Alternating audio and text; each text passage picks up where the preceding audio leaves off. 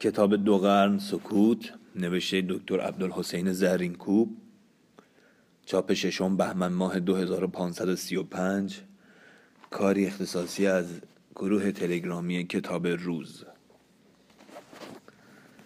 صفحه پنجاه و پنج.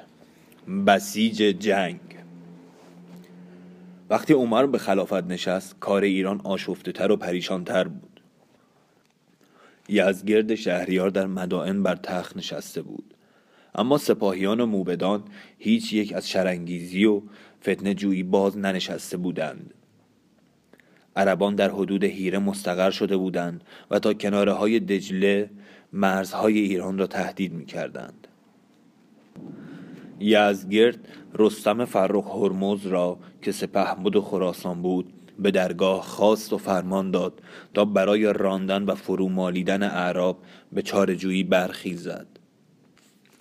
مصنب حارسه نیز چون این را بشنید آهنگ مدینه کرد تا از عمر مدد در خواهد. در مدینه مسلمانان از جنگ با ایران می ترسیدند و بدان رضا نمی‌دادند.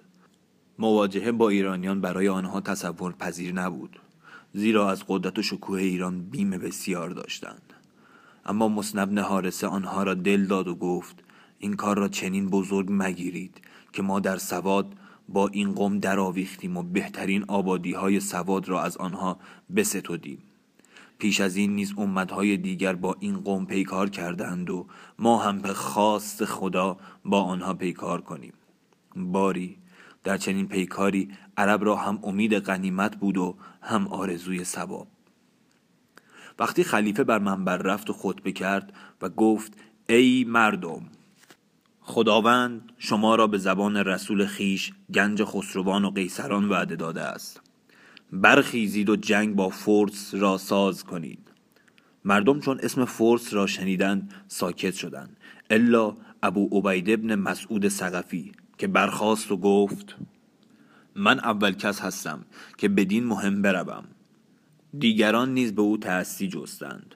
عمر ابو عبید را بر آنها امیر گردانید و این لشکر به همراهی مصنب نهارسه راه عراق را پیش گرفت. این جماعت در حدود هیره و کسکر دوبار با مرزداران ایران درآویختند و پیروز شدند.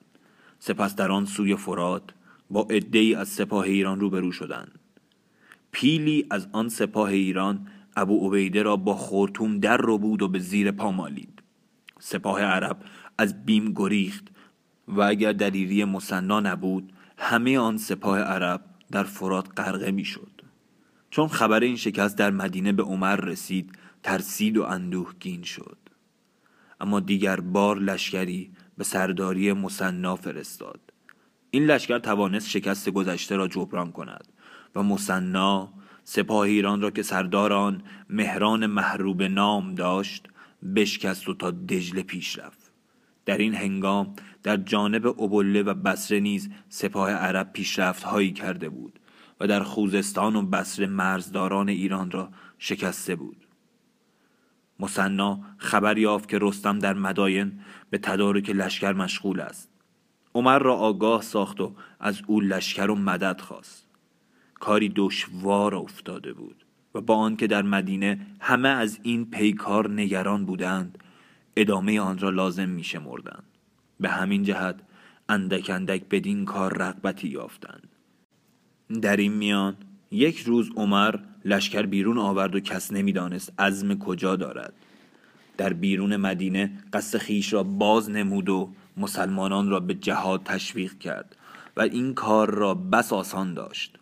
همه پذیرفتند و آماده پیکار گشتند. آنگاه از او خواستند که با آنها در این سفر همراه باشد. گفت آمدن من سهل است من بیایم. اما ادهی از یارانش مسلحت در آن دیدند که دیگری را بر این لشکر امیر کند و خود در مدینه بماند و به هنگام ضرورت لشکر را مدد فرستد. سعد وقاص را به امارت لشکر نامزد کرد و کار عراق و گشودن آن دیار را به دو گذاشت. سعد با سپاه خیش که در آن تقریبا از همه قبایل عرب جنگجویانی داوطلب بودند روی به راه آورد. نوشتند که عمر نیز خود تا چند فرسخ آنها را بدرقه می نمود سعد به راه هیره رفت و آهنگ قادسیه کرد که در حکم دروازه شاهنشاهی ایران به شمار می آمد. چون خبر لشکر سعد به ایرانیان رسید رستم را با سی هزار مرد به مساف او گسیل کردند. رستم به هیره آمد و عربان آنجا را فرو گذاشتند و پس نشستند. رستم در دیر اعور نزدیک هیره لشکرگاه ساخت و سعد در قادسیه فرود آمد.